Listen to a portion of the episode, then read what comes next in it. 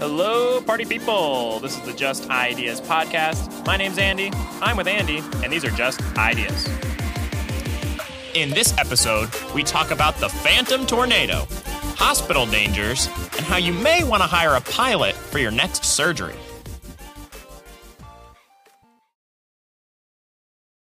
One spring day, Mr. McIntyre and his son are sitting on the couch and they see the skies getting dark and yellowed and they say, Oh no, there's a tornado coming. And Junior says, Dad, let's go get in the tornado shelter. And Mr. McIntyre goes, Good thinking, son. And they hurry down. What do you think? It's ridiculous. I can tell you right now, the tornado's not coming. Honestly, I think I'll tell you real quick. I think our McIntyre story is bunk because a lot of people in Oklahoma, they never get in their tornado shelters and they just watch them go by.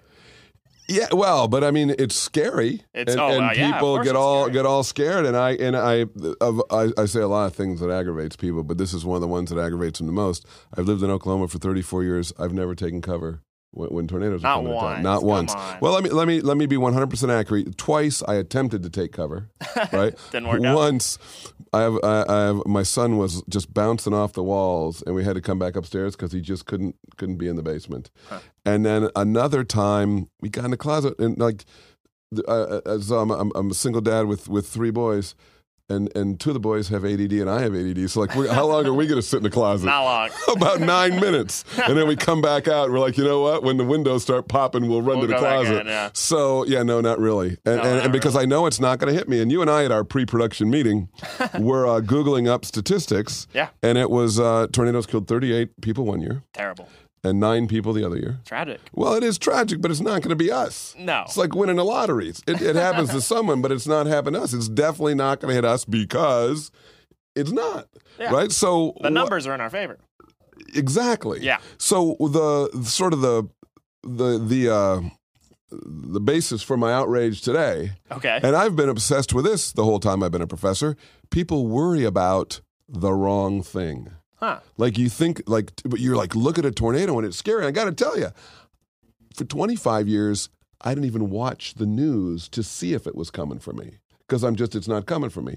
So I'm lying in bed, and my at that time new wife from California, like the the, the siren goes off, and like, what's that? I'm like, "It's tornado siren. She's like, what's that mean? Eh.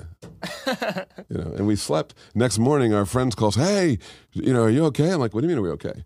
The tornado hit Tulsa. I'm like, oh, yeah, of course we're okay. It didn't hit us. Yeah. Right? And, you know, we're like, we're in a bathtub with our dog. Like, yeah, I'm not doing that. I got ADD. so we slept on the second floor with the alarm going off. Yeah, it's not going to hit us. Right? That That's that's what the, that, that's, that's what the idea is. So you worry about the things. Was I going somewhere?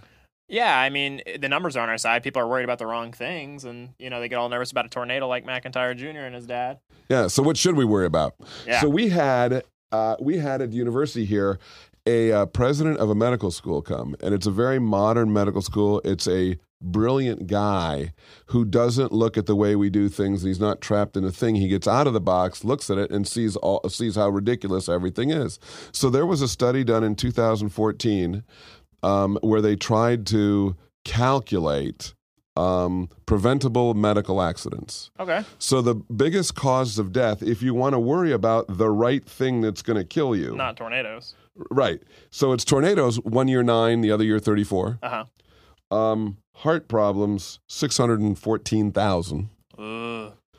Cancer, five thousand ninety five hundred and ninety-one thousand. So, f- so over half a million. Preventable hospital accidents, the third highest cause of death in America. Preventable hospital Yeah, accidents. emphasis on the word preventable. I Yeah. think. So they estimate it between 250 and 440,000.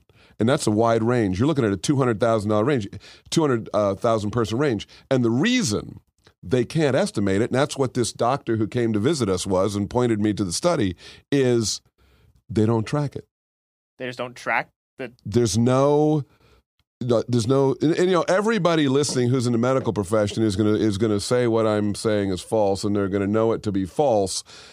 I believe this president of this medical school because what I'm going to say so you're going to say well our hospital does that well we do that right so your hospital may track it but there is no uniform system of mandatory tracking across America so when they did this study it, they they they couldn't figure it out because there's no data No data on right? it. Yeah. Right. And so Now, what you might ask, what are these preventable hospital accidents? Because I'm here to freak you out.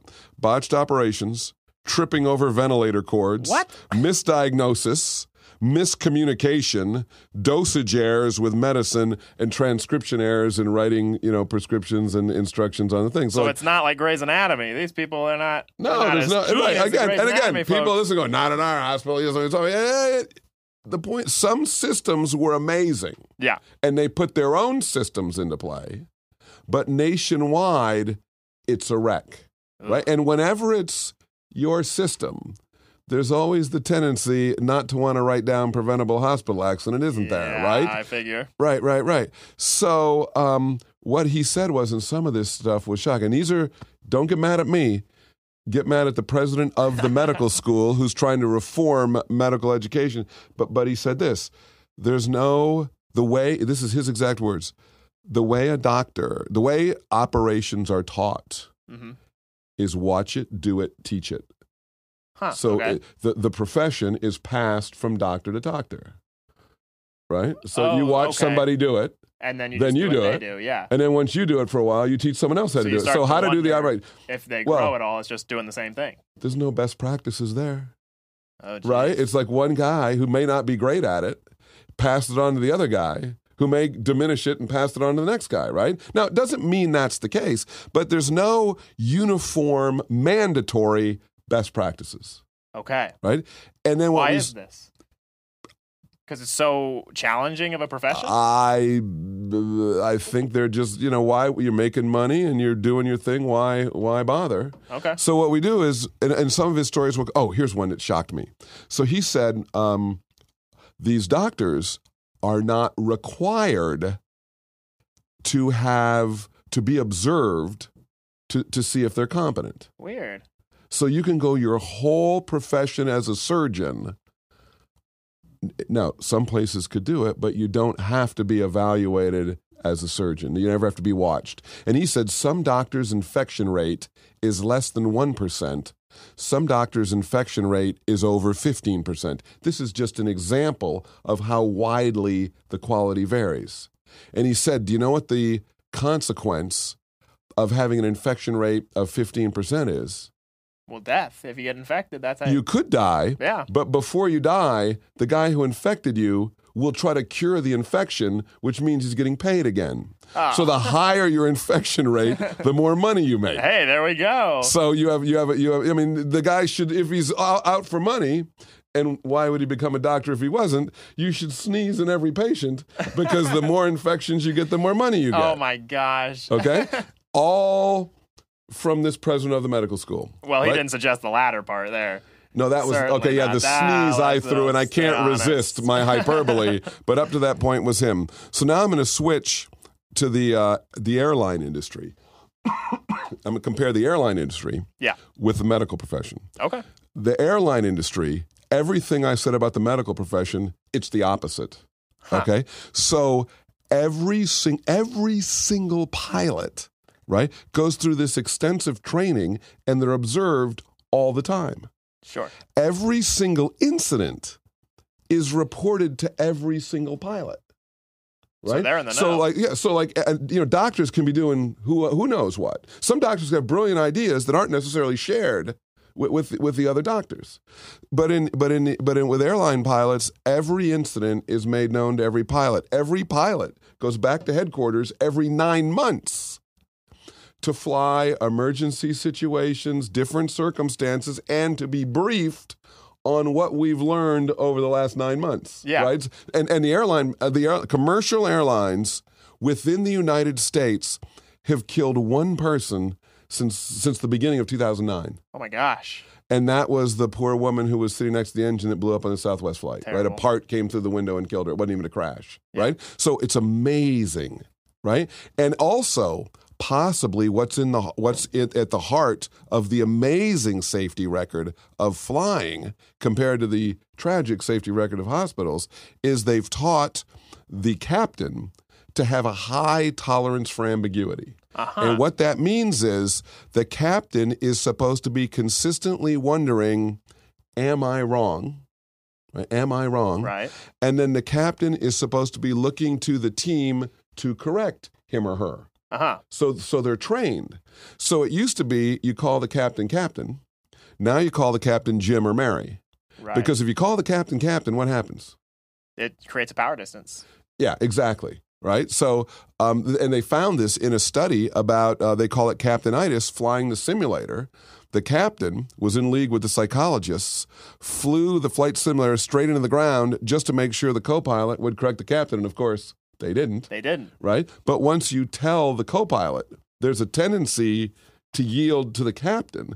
They're trained, you've got to correct the captain. It's interesting. I think that's in that book Outliers by Malcolm Gladwell. Am I right? Yeah, yeah, he had the whole chapter on Korea that had the high power distance, and that's what was causing their accidents because nobody could correct the captain. They were so everyone, you know, flight attendants, mechanics, everybody is supposed to correct the captain, and the captain is trained to be listening and and and and and to be wondering. It's incredible. I think Korea it's Korea Airlines, yeah. It's Korean Airlines And was now they're doing so much better because they had a huge problem with that. Right. So now what I'm asking, we don't know, and I don't know if you've tested it, but what is the power distance in the medical profession? What do you call the doctor?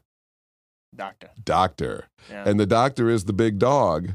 And what I'm suggesting to you is when your chest is open, nobody's paying attention except the doctor, right? Because if the doctor is the boss and the doctor's in charge and the doctor is the man, be it male or female, everybody's leaving it up to the doctor, right? Huh, it's yeah. sort of like this. If you get hit by a car, you know, you're lying on the side of the road, you want only one person to have seen you.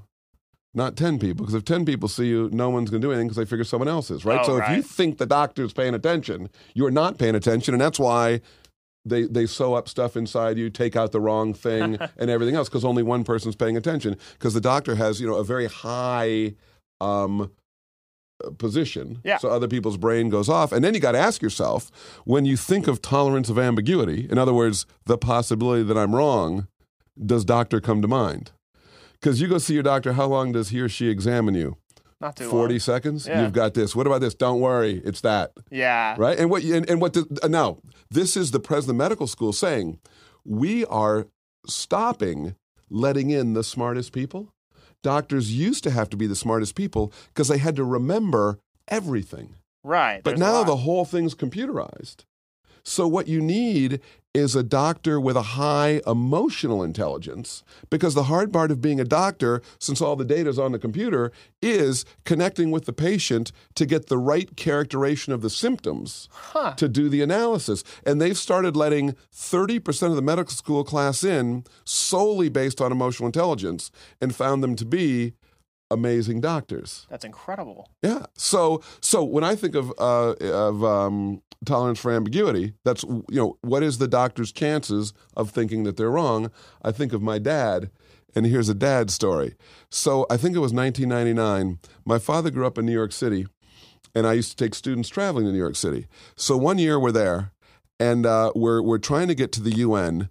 And we pop up at Grand Central Station. And ordinarily, as you may know, the avenues run north and south, the streets run east and west. So all you got to do is see one corner, and you instantly know which way is east, north, and west. Gotcha. Now, yeah, now you're from Oklahoma, and everybody from Oklahoma inherently knows which way the directions cardinal are. oh, but yeah. when you grow up north, it's like it's uh, this way, that way, over by there, towards Yeah. this. It's not. There's none of this direction. Like North, I, I came to. Oklahoma, and they're. I'm like, "Where's the soda machine?" They're like, "Well, that's in the northwest corner of the second floor." I'm like, "What am I, a pilgrim with a compass?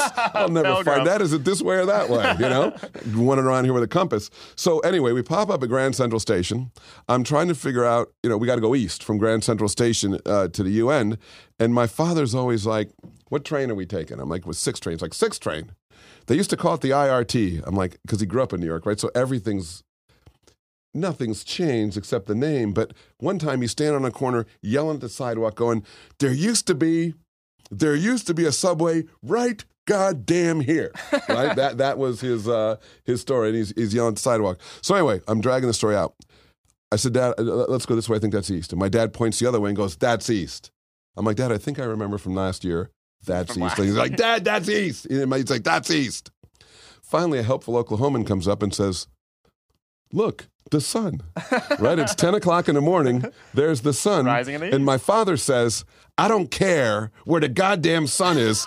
That's east and points the other way, right? Oh very, Oh very low tolerance for ambiguity. Let me just apologize to the people who are put off by the GD term. Sure. When I, you know, it's my the thing is my father grew up in New York and uh it's it's a it's an article. It's an article. It you goes- mean in it their goes- language. It goes for that, like like in uh, like uh, Spanish has articles, El right? Like it's, yeah, yeah. So in Spanish it would be uh, "Donde es uh, el sombrero?" Yeah. In New York, it's "Where is my goddamn hat?" Right? It just It it just just, makes comes before all all of the nouns. Sure. So that's the way that's the way that he talks. So tolerance for, for ambiguity in uh, trained into the airline professions killed one person. These uh, if you if you believe the study, and I mean it was not some clown study. It was an enormous undertaking in 2014. And the interesting part of the study was how phenomenally complex it was to even try to estimate that number. Yeah. because of different re- no uniform reporting no sharing. I mean it was it, it, it, it was amazing. So um, the point is to wrap up and i almost never wrap up is that you know tornadoes aren't killing us No. it's medical operations and I, I say they're going to have to get it tightened up or we're going to go to the hospital with a medical advocate right who, who is a person who knows what the hell's going on standing next to you A player agent. right yeah exactly looking out for you Right. because the system seemingly is not Yeah, okay, well we'll end it there. And if you need a doctor, go to a go to an airliner and get a pilot. And for Just Ideas, my name's Andy and that's Andy.